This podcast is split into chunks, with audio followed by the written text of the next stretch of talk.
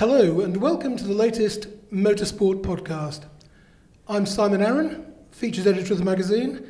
I'm delighted to say today we're joined by multiple Grand Prix winner and increasingly author David Coulthard, and also Joe Dunn. Afternoon, Joe, Motorsports editor. David, it's great to spend time with you as always. Um, the this isn't a motor racing book. I mean, all of you that have won Grand Prix, won championships, you've all done books.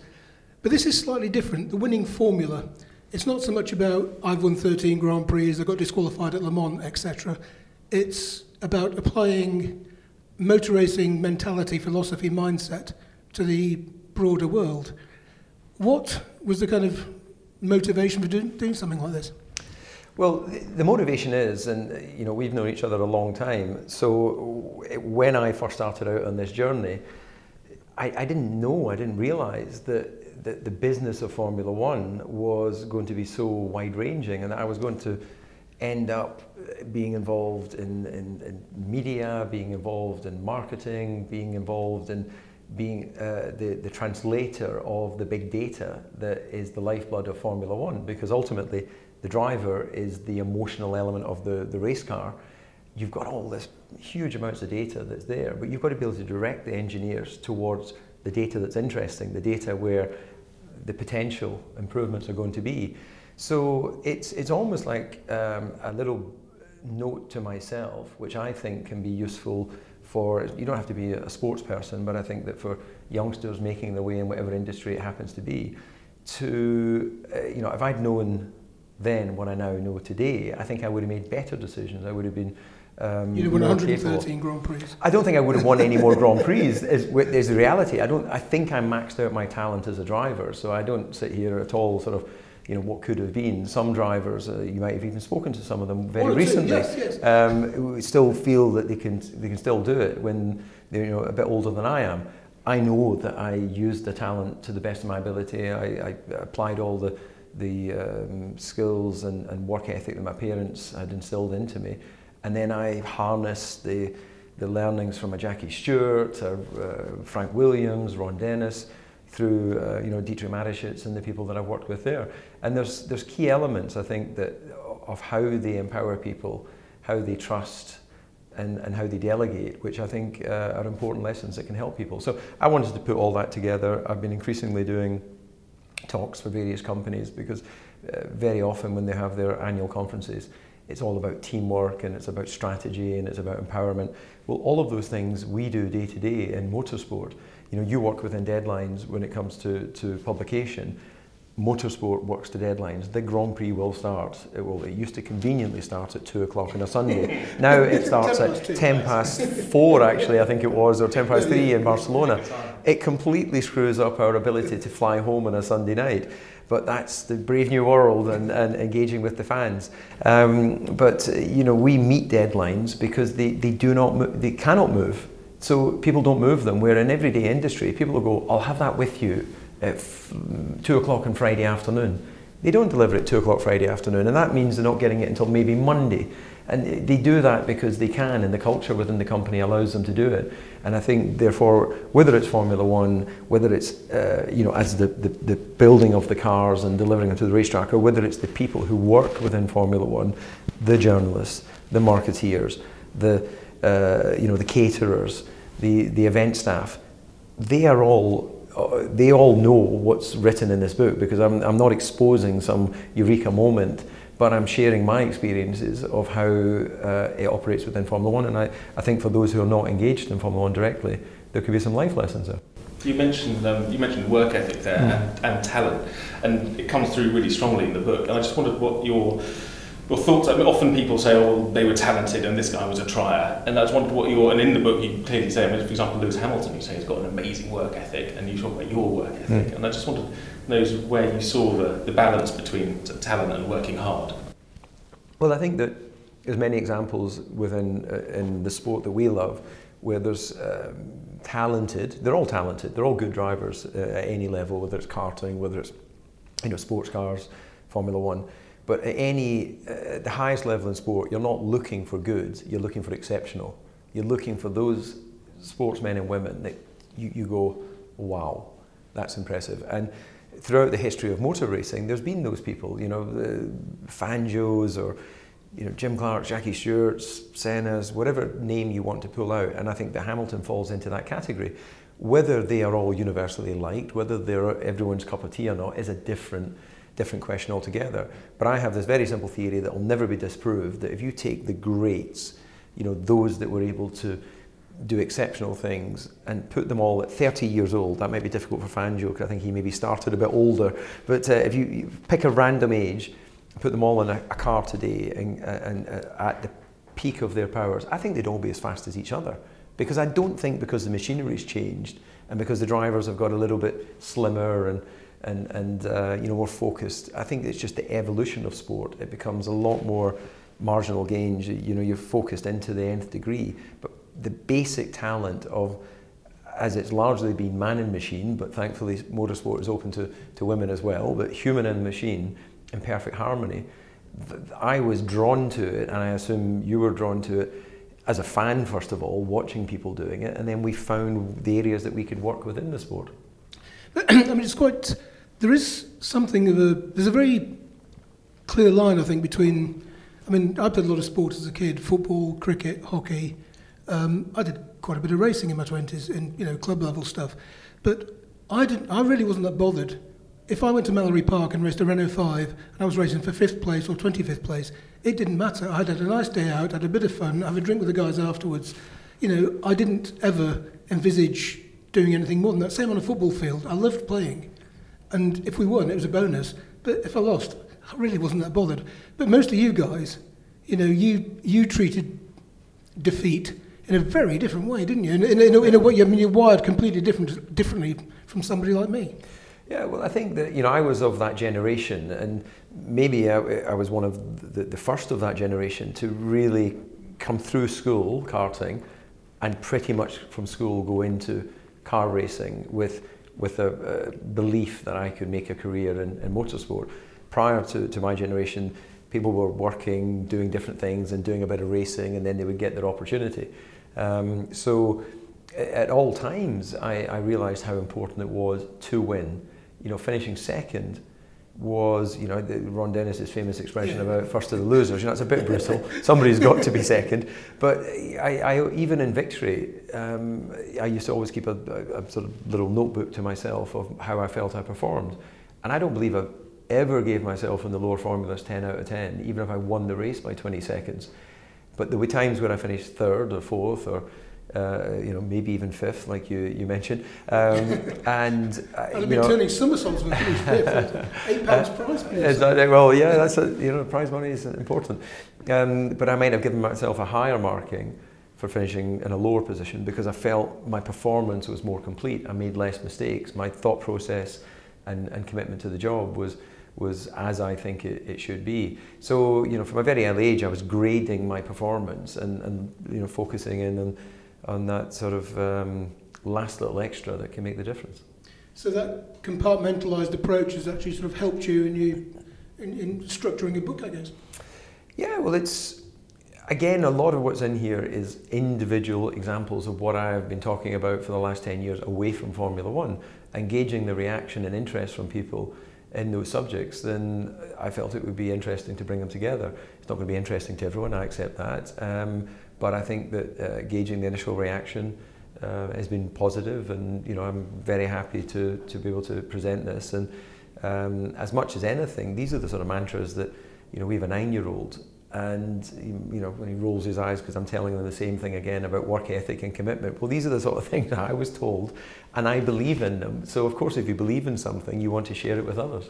You, you make it sound quite dry. there are some really funny anecdotes in that book as well the one I like is that when Frank Williams asked you to show him your abs mm. to prove, or yeah. you interpret it as, yeah. uh, uh, to prove that you were fit enough to drive one of his cars. Yeah, I know. But, but imagine the scenario. I'm a young man. I was quite shy when I was younger, and, and you weren't that shy. Well, but in, in bigger environments, yeah. yeah. I know we know each other for a long time, but you know, put me on a stage. I was really struggling to articulate. You know, because I didn't quite know how how I was supposed to look if I was receiving an award or, or something. And I was always comparing to if you were doing something like the BRDC awards, where you had people like Moss and Stewart and people that were legends of the sport. And I didn't feel I fitted, I deserved to be in, in, in the same category as them because I hadn't achieved what they had.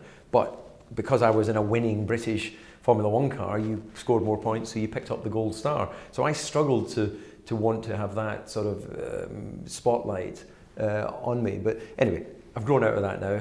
Love a bit of spotlight. Um, but yeah, the, the situation with Frank, young racer, and he's asking to see your stomach. I, I was like, Jesus, this, should I phone my mum and ask if this is okay? Um, if I showed him my, my belly now, I think he would fall out of his chair and, uh, you know, with the words of "get out," you know, I've got a, I've, I've got a, I've got an ab. But thankfully, I was always quite slim then, and you know, I had a few little abs. But it, for him, it was he, he wanted, I guess, because Nigel was was a you know he was a big-bodied man, wasn't he? Very strong, very fit, incredibly brave racer. Uh, you're fantastically fast when you consider the weight disadvantage he had alongside Prost and people like that back in the days when the driver's weight wasn't included.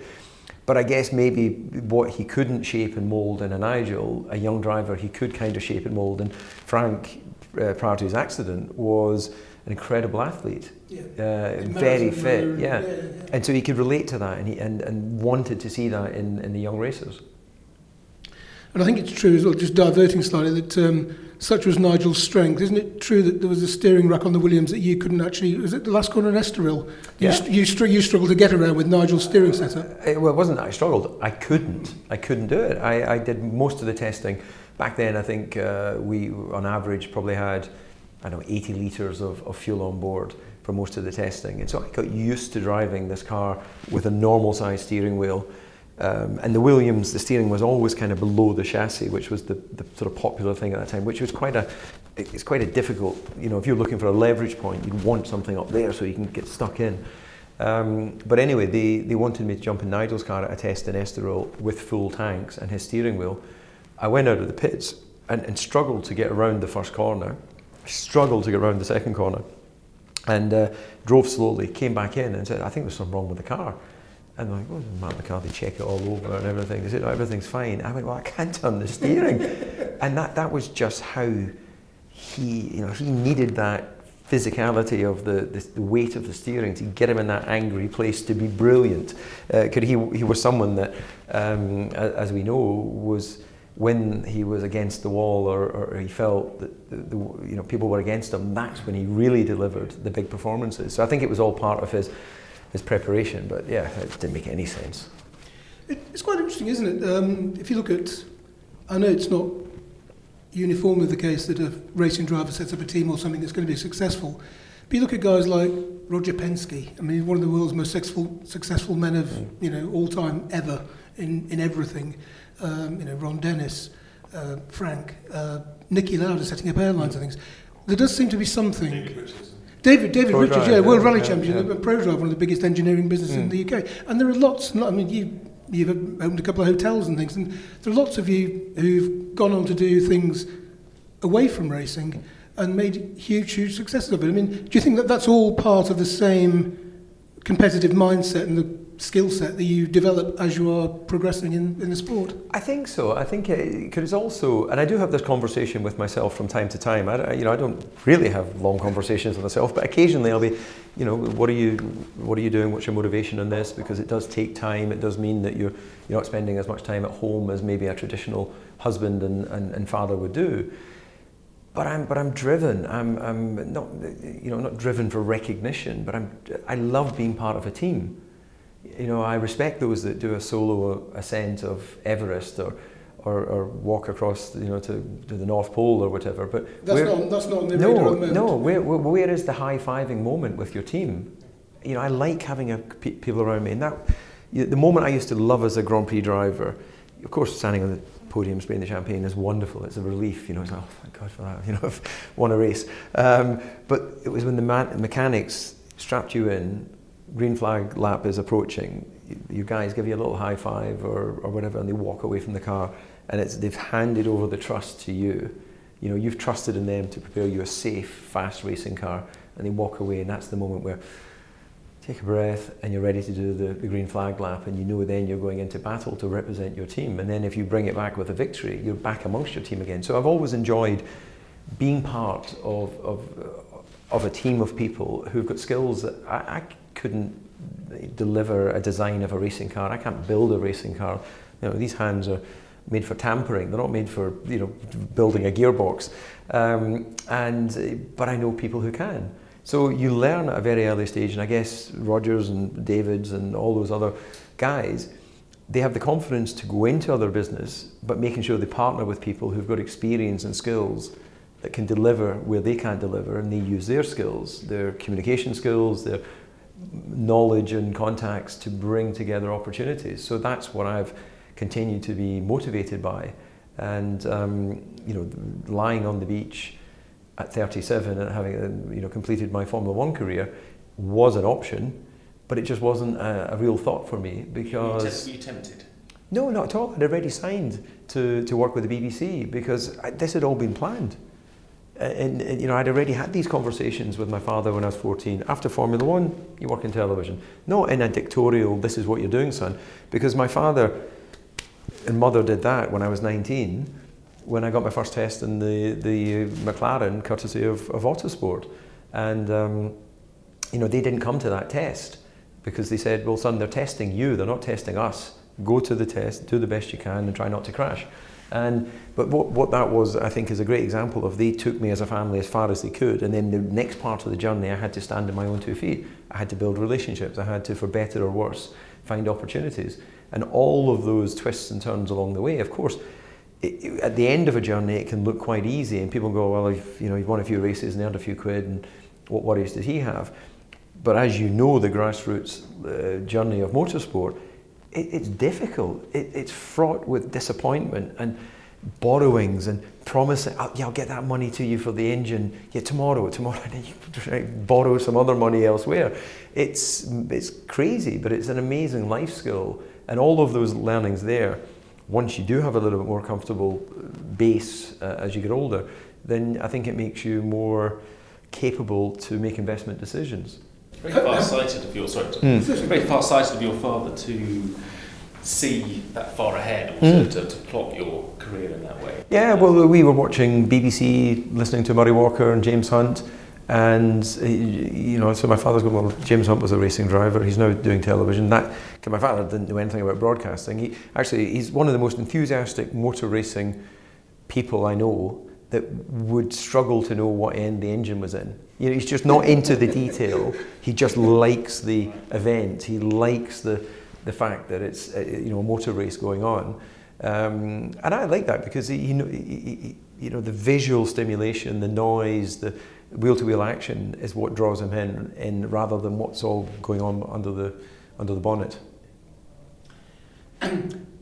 I was, I was going to ask actually whether have you, have you settled all your junior motor racing bills or they, yes thankfully yeah. Well, when I when I started in Formula One yeah I had debts of three hundred and twenty thousand pounds which um, uh, Sir Frank my, the first sign on that he wrote for me was a cheque for three hundred twenty thousand pounds. Which you gave back to him. Which yeah, you know, which I which I then uh, made sure paid so I was able to go into to my first proper season in, in Formula One ninety five debt free and was, that, was that the first time you've been yeah, debt free? Yeah, sure, absolutely, yeah.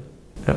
Just talking about TV there. I mean, um, what what can you tell us what your plans are now that the Channel Four um, is well, that Formula One is no longer going to be free to mm. air? Have you got plans?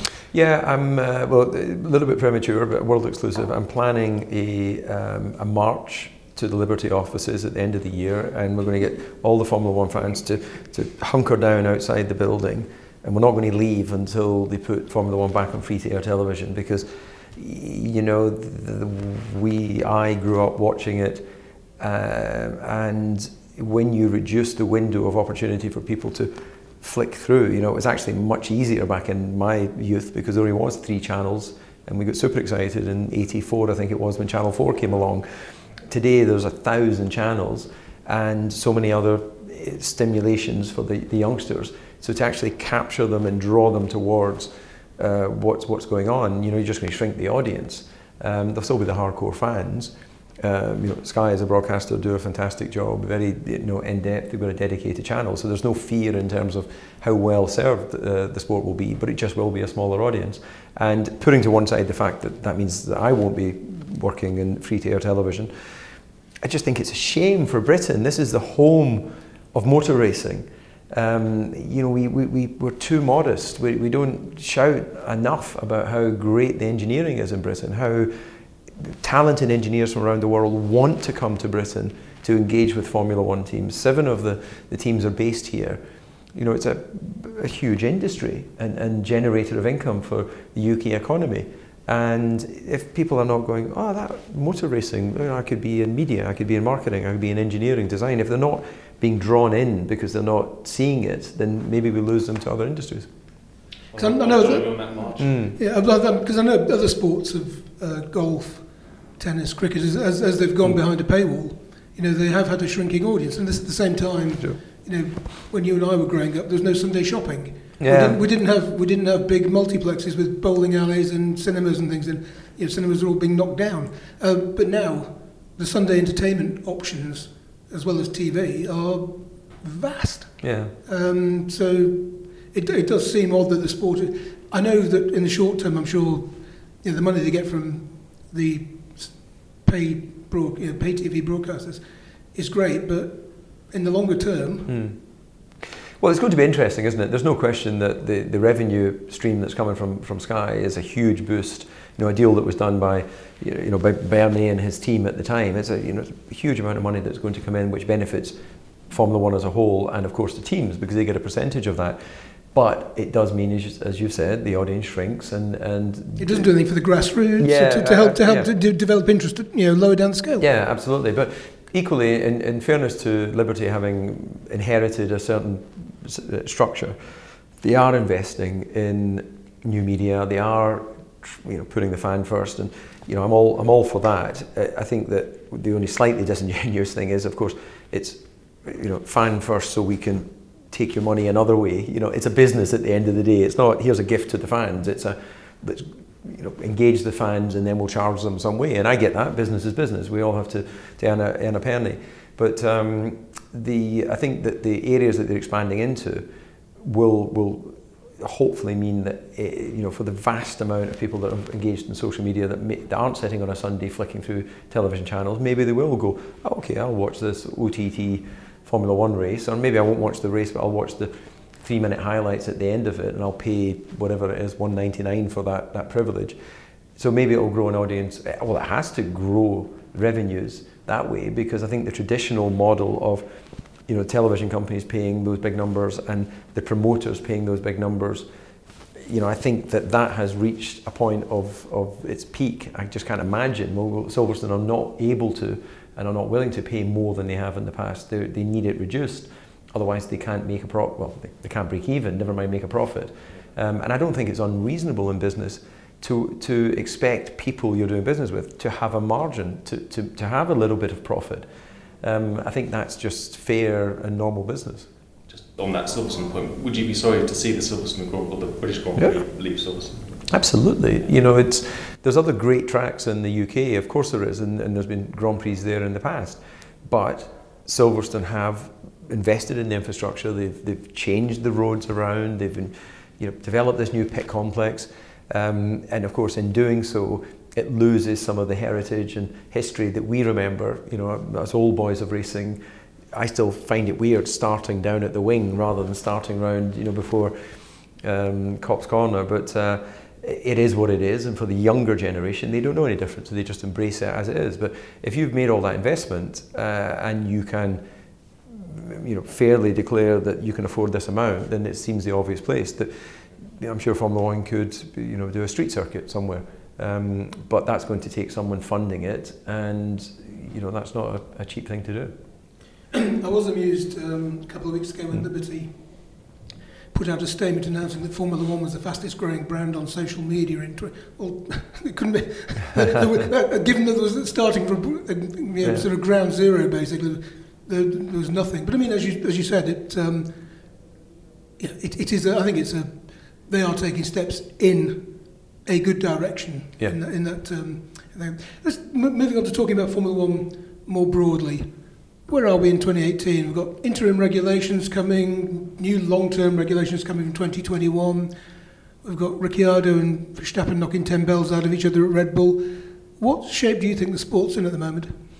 I think Purely from the racing perspective rather than the business perspective. Yeah, I think that it's inevitable when you have stability in the regulations. We've seen it over every other set of regulations we've had. You know, the name has remained the same, Formula One, but the regs have been wildly different. Even during my time, you know, I started with V8s, V10s, V12s racing against each other, wide track, slick cars. Then we went to this horrible period of grooved track, narrow cars, because I think it was Martin Whitmarsh had proposed that as a way of reducing cornering speeds.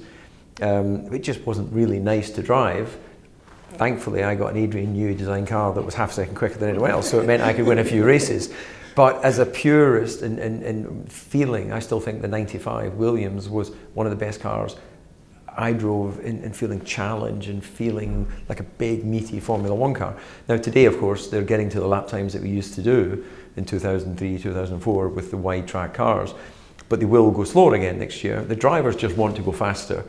Uh, it would seem to me that tracks have reached a point where runoffs on all these modern tracks seems to be at a level that everyone's comfortable with, but we're also going back to more street circuits where, of course, there's no runoff, which is not a problem because it's the angle of impact. As long as you can keep the crash moving, you're losing energy. What is always an issue is a Sudden stop. sudden stop. Um, so, uh, you know, street circuits are very challenging and, and fun for the drivers, but they don't always give exciting racing. But they do give us a crash, which means there's usually a safety car, which then can lead to exciting racing. That's what we saw in Baku. That's what we've seen at a few races this year. Safety cars have given us some unpredictable shake-up towards the end of the, the, the, the race. Barcelona was a much more normal service resumed, other than a sort of Grosjean moment, which, which caused an incident. Um, everything else was fairly static, um, other than Ferrari making an extra stop. It was quite predictable that Hamilton was under control. That is the majority of Formula One races, but what I was quite encouraged by is the actual spread of lap time across the top three teams. I think it was six tenths from pole position to the Red Bull, you know, they know what the offset is an engine, they would say it's seven tenths, um, but let's say it's half a second. It shows how close the Ferrari, the Mercedes, and the Red Bull are in pure performance. And I think that three different teams, different groups of designers, you know, different bases, and to go around that racetrack in the hands of different drivers to be within one or two attempts, that's fantastic. I, I believe, and it should lead to really unpredictable um, racing. So that looks like it's going to change for next year. Um, talking to some of the, the teams, they, you know, some think, well, it's good because it's making steps towards making the cars apparently less sensitive to aerodynamic um, turbulence. But there's a huge amount of development and cost that will go into that. So every time there's a regulation change, the big teams can afford to just soak it up in their budgets, and they're spending hundreds of millions. The small teams, they, they'll take a step back again. They just can't spend the time in the wind tunnel. They can't spend the time CFD. They, they, they will have a very basic form of what the new regs are, and occasionally they hit it right and they're, they're, they're quite competitive.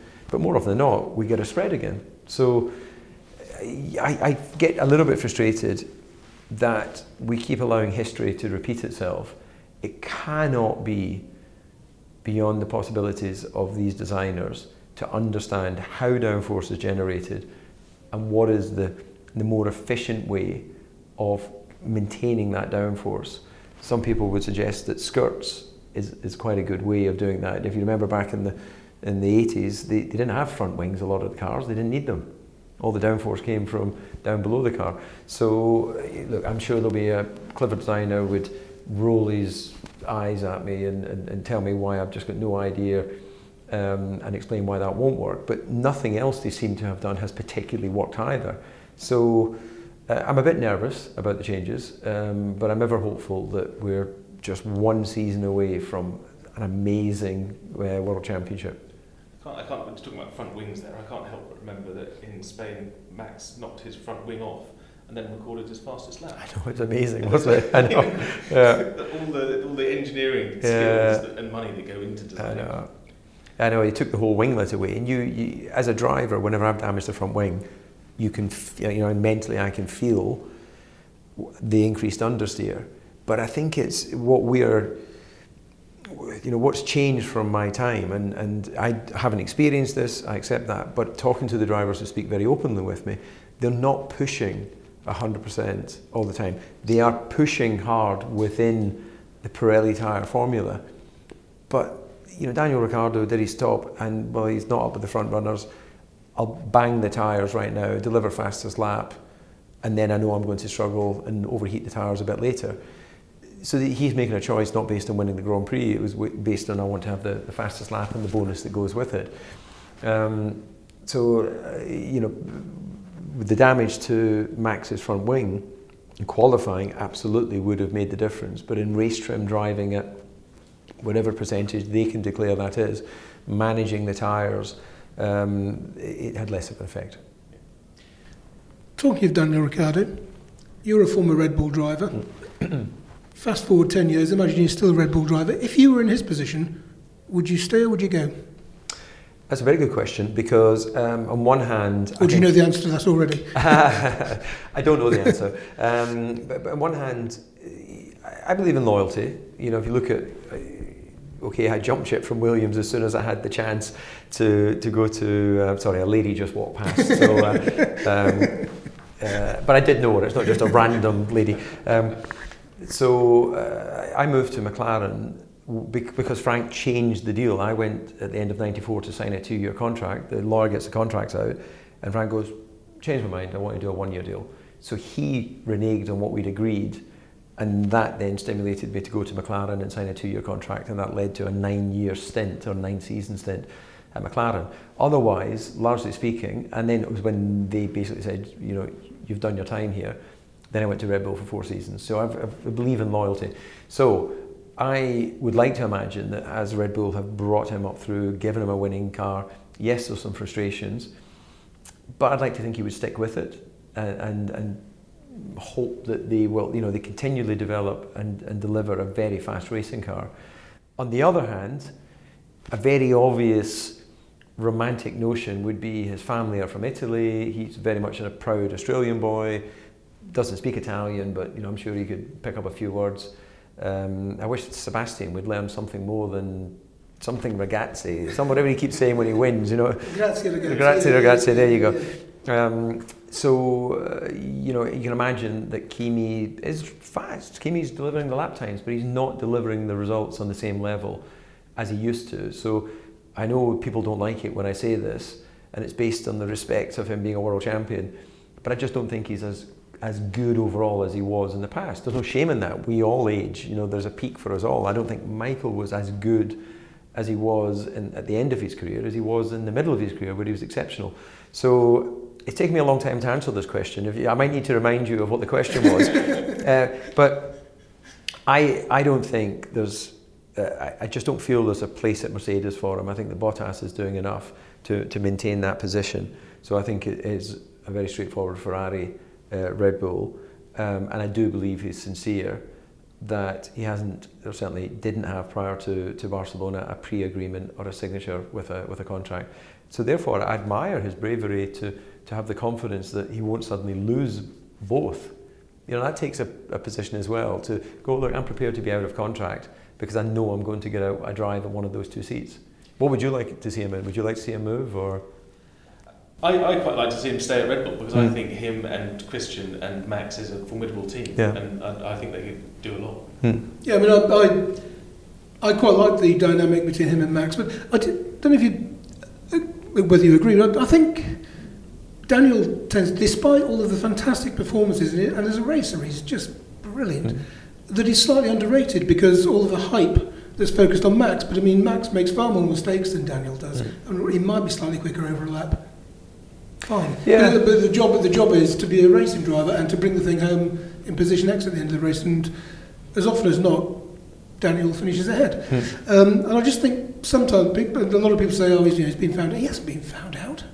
Um, but I mean, do you, think, do you think he's slightly underrated? Well, it's interesting that you see it from that, that point of view, and maybe I'm a little bit too too close to the team in that you know, I still do running show car events for them. So, eh, you know, because I'm not a competitor to them, then there's a, a camaraderie, and a, you know, I get information, I guess, that maybe wouldn't be, be shared. I, I think personally he's highly rated within the team. I think that Oh, Red Bull, meant- I meant by the world- by the world, world, outside, yeah. yeah. Well, I guess you, you know everyone will. People have their favourite football teams, and they, they're never going to change. And and um, so people will always have their this is my team, this is my driver.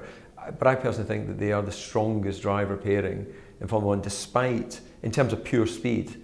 Okay, Max has made a few mistakes, Daniel's made some mistakes, but I think that they both deliver at a very high level, and it's a good problem for Red Bull to have that they occasionally run into each other. Uh, if you've got two quick guys fighting over the same piece of tarmac, history has shown, even you know, if you consider Senna to be one of the best or the best, he ran into a few people either accidentally or deliberately. um, so even the very, very best get it wrong occasionally. Yeah, I mean, having spoken to Christian about it, I know how highly he rates Daniel, and I know he'd like nothing more than to, to keep the pair of them. But I mean, like John, I think, I think it's a fantastic. I mean, we need we need team we need we need teams with, with, with two two number ones more or less. We need that. Yeah. Do you think they're going to be continued to allow to race? Yes. They, if they run into each other again, then they, they understand they're being paid by the team.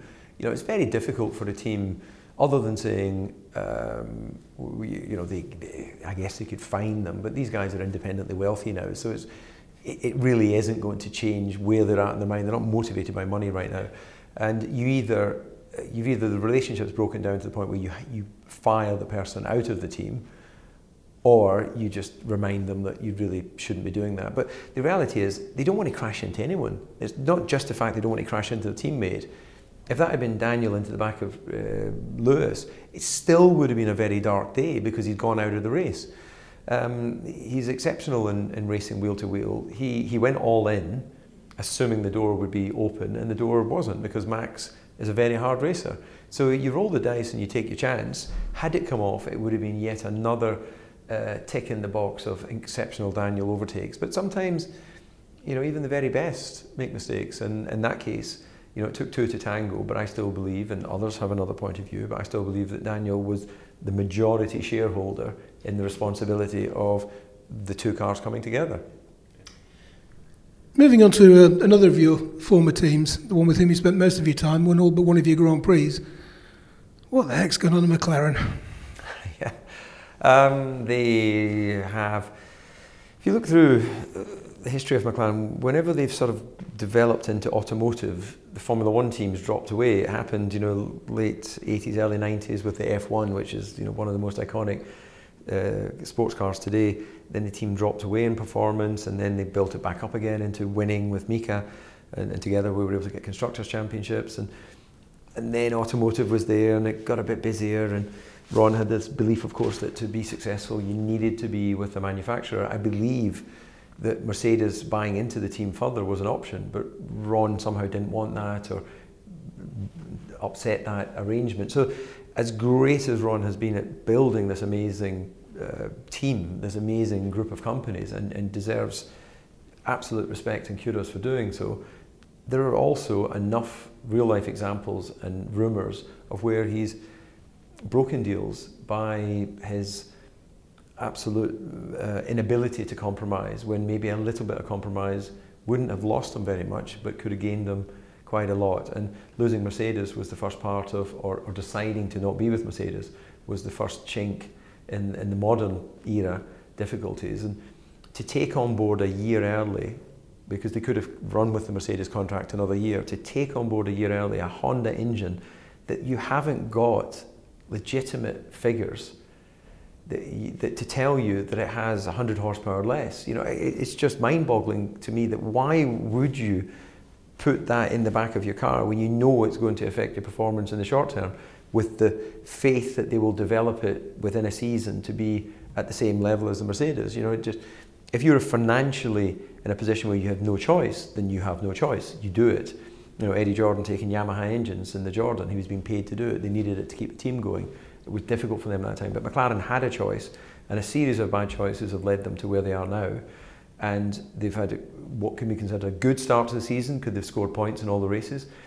But they're running a second slower in Barcelona than the Red Bull with, with the same engine. They're, they're going through a restructure. I believe in them. I believe they'll, they'll be back, but it, it's still going to be another season or so, isn't it? Well, it looks yes, it, it, it looks that way. And um, last of your former Formula One teams also in a bit of a well, bit of a slump. Williams. It's a difficult one because I have a, a great deal of affection for Williams and a great deal of respect for Williams, and um, therefore anything that I would say that would be uh, critical when I have no skin in their game and I'm sitting on the outside. I understand why they'd be disappointed and I understand why they, they, they wouldn't appreciate it. But the fact is that when people question the driver lineup as being the strongest driver lineup they could put in the car, I think if they're really honest and look in the mirror, uh, and that's mirror with 15 hours, by the way, because of my accent. Um, if they're very honest, they, they have to acknowledge that maybe, uh, with in terms of experience, there was a stronger driver lineup available. Now, no risk, no gain. The, the two of them may well be the most talented drivers to ever be in Formula One, and they, they may go on to dominate and trade world championships in the future. But right now, unless Williams get themselves into that position, it's going to be difficult for either of them to uh, leverage their performance in a Williams car to get into one of the top seats.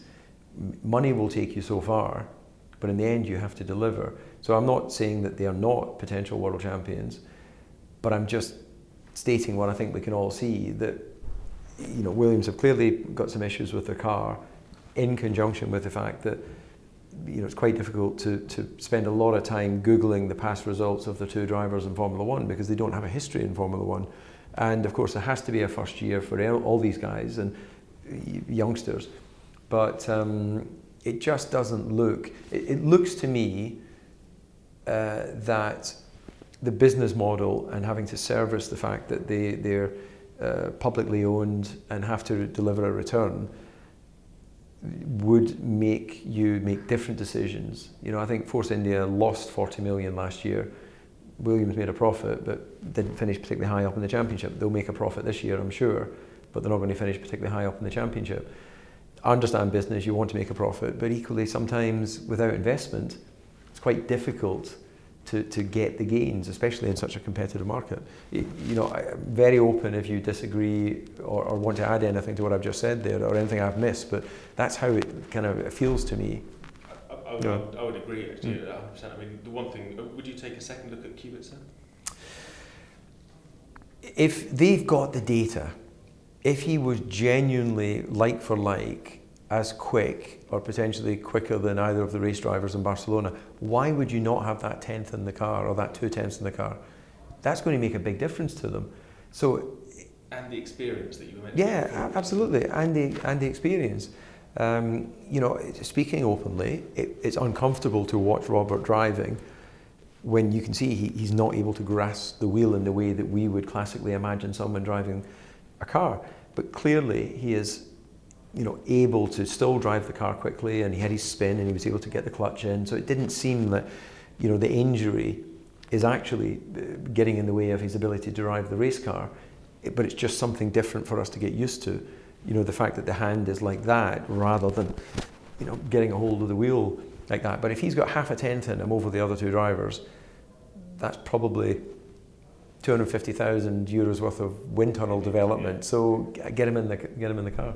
I suppose the other thing with Williams is that they've kind of fallen between two stools. They're mm. not a they're not a, a, mega team and they're not a minnow either. Yeah. Sort of, they're kind of in between, so they probably have to think about the money as well as. Uh, well, they've got tens of millions of reasons to be thankful that they've got two talented drivers in the car. As I said at the beginning, they're, they're, all the guys in Formula One are talented, but we're looking for exceptional. And as yet, I don't, I don't know which one of the two is exceptional or whether they will be exceptional. We've already discussed Max, who is still, despite everything he's achieved, a young driver. There's a decent crop of prom- promising youngsters coming through Stoffel Vandoorne, Esteban Ocon, Charles Leclerc. Which have kind of most impressed you of the new, new think, breed? Yeah, I think Charles has been very impressive. Relatively inexperienced in Formula One Sauber, the expectations were they would be at the back. They've, they've clearly taken a step forward and he sees the opportunity. And that's the thing that I love to see in young drivers that they may not be in the best car, but somehow when the moment's there, they, they get the result. You know, like Pierre Gasly, you know, when Toro Rosso had, had some opportunity, he was there jumping on that result. That's what Brendan Hartley now is under pressure to deliver because he's had a you know bit, bit unfortunate time and a couple of little incidents and all of a sudden the spotlight of success within that team is on Pierre and the question mark is on Brendan. Brendan has it in him, but can he get it out and can he deliver it? And that's um, you know in terms of what uh, Charles has been able to do is he, he's he's been delivering and it's fantastic to watch and you know, I, not that I have the answers to everything, but what would seem like a, a, a um, feasible solution if Kimi was to retire at the end of this year would be to put Charles in the car. Year experience at Sauber, understands Ferrari, part of their young driver program. Get him alongside uh, Sebastian Vettel. Probably prepared to play number two for, Yeah, for a year, yes. Yeah. Or if Yeah. Daniel went there, then you know maybe for Red Bull he'd be uh, he'd be desirable as well. It's quite interesting what's happened at Red Bull, isn't it? Because when you were there, they had a, about 30 or 40 young drivers just kind of a level or two below Formula One. And then when they got rid of Kvyat, suddenly they looked in the cupboard and it was not bare, but most of the ones I still had were about 15 years old. it's, it's funny how, I mean, the, the, the, the, bru- the policy of brutality, uh, you know, they, they kind of overlooked a few things, didn't they? I think that we have to admire what Red Bull have brought to, to motor racing, and I'm not saying this just because I've, I've got a you. relationship, yeah, or they, or they pay me, but I am genuinely uh, looking at they they choose they can invest and they do invest in a lot of different sports. But Dietrich likes motorsport. He doesn't have to do a young driver program. They can afford to buy whoever the, the hottest property is, and the you know the young Max and Daniel have come through that program. I know for a fact that both of those guys and other young drivers, uh, Sebastian was another example, even though they had a contract, once they'd shown that they had delivered some results in Formula One, they renegotiated the contract to bring them in line with what the market would pay them. Instead of going, no, no, we've agreed this. That's where you. That's what you're meant to be paid this year. That's what you're going to be paid. So they, they're incredibly giving. They own two Formula One teams. They employ hundreds of people uh, and, and invest in these young guys to bring them through.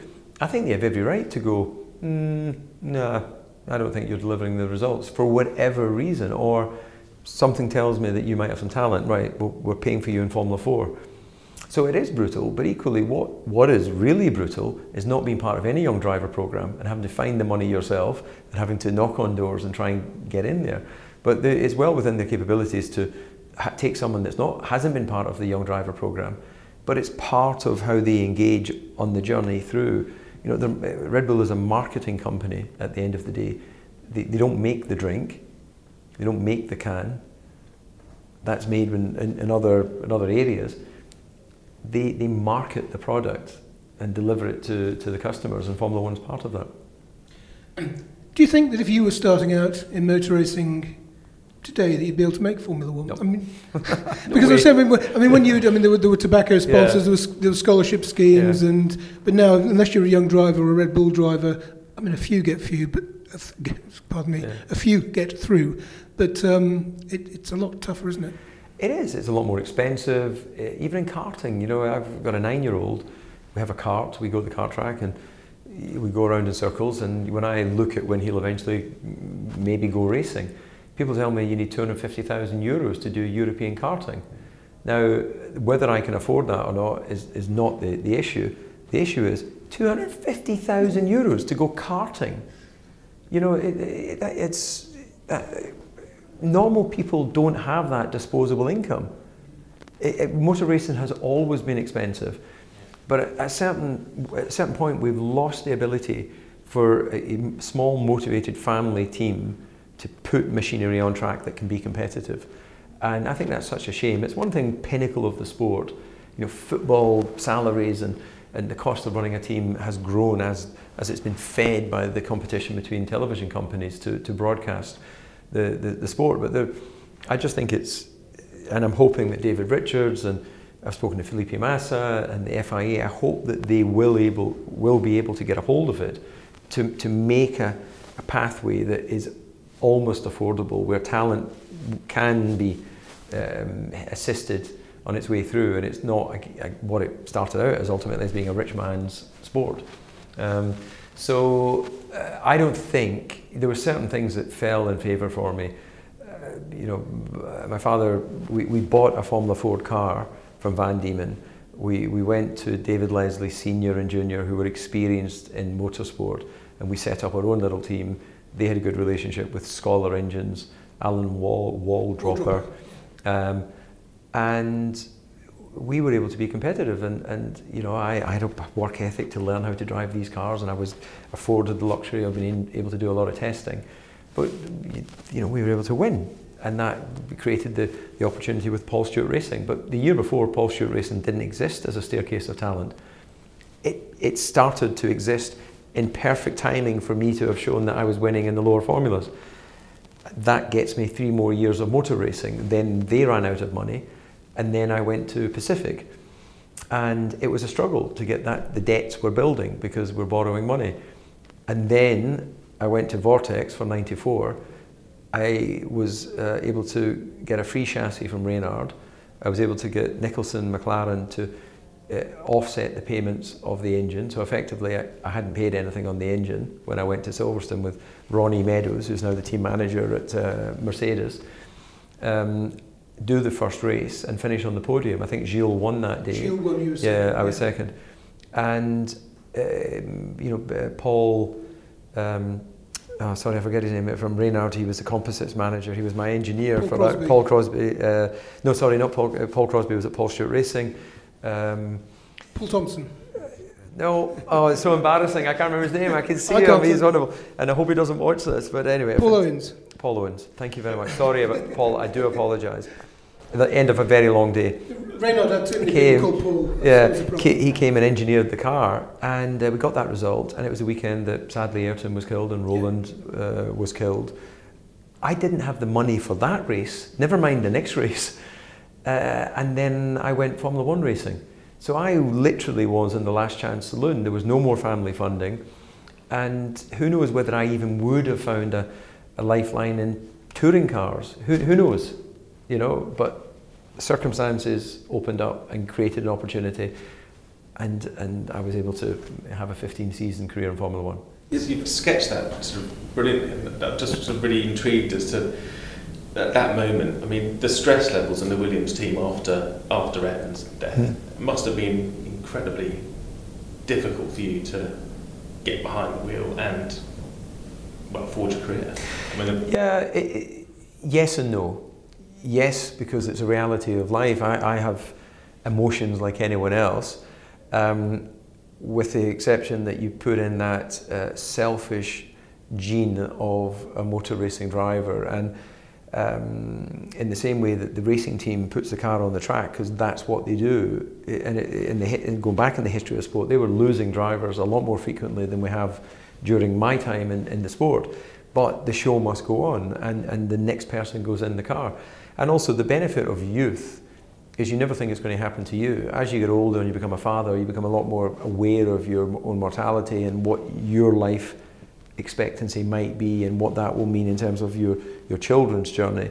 And uh, so, of course, things change. But when you're 24 years old and there's a seat there and it will be filled, even out of all the tragedy and all the difficulties, you want to be the one that gets the call. Now, I wasn't banging on Frank's door and pushing to to make it happen. But I had positioned myself by work ethic and commitment and showing that I, if I, there was a need, I was ready to go. So, you know, I didn't know that was going to happen, of course not.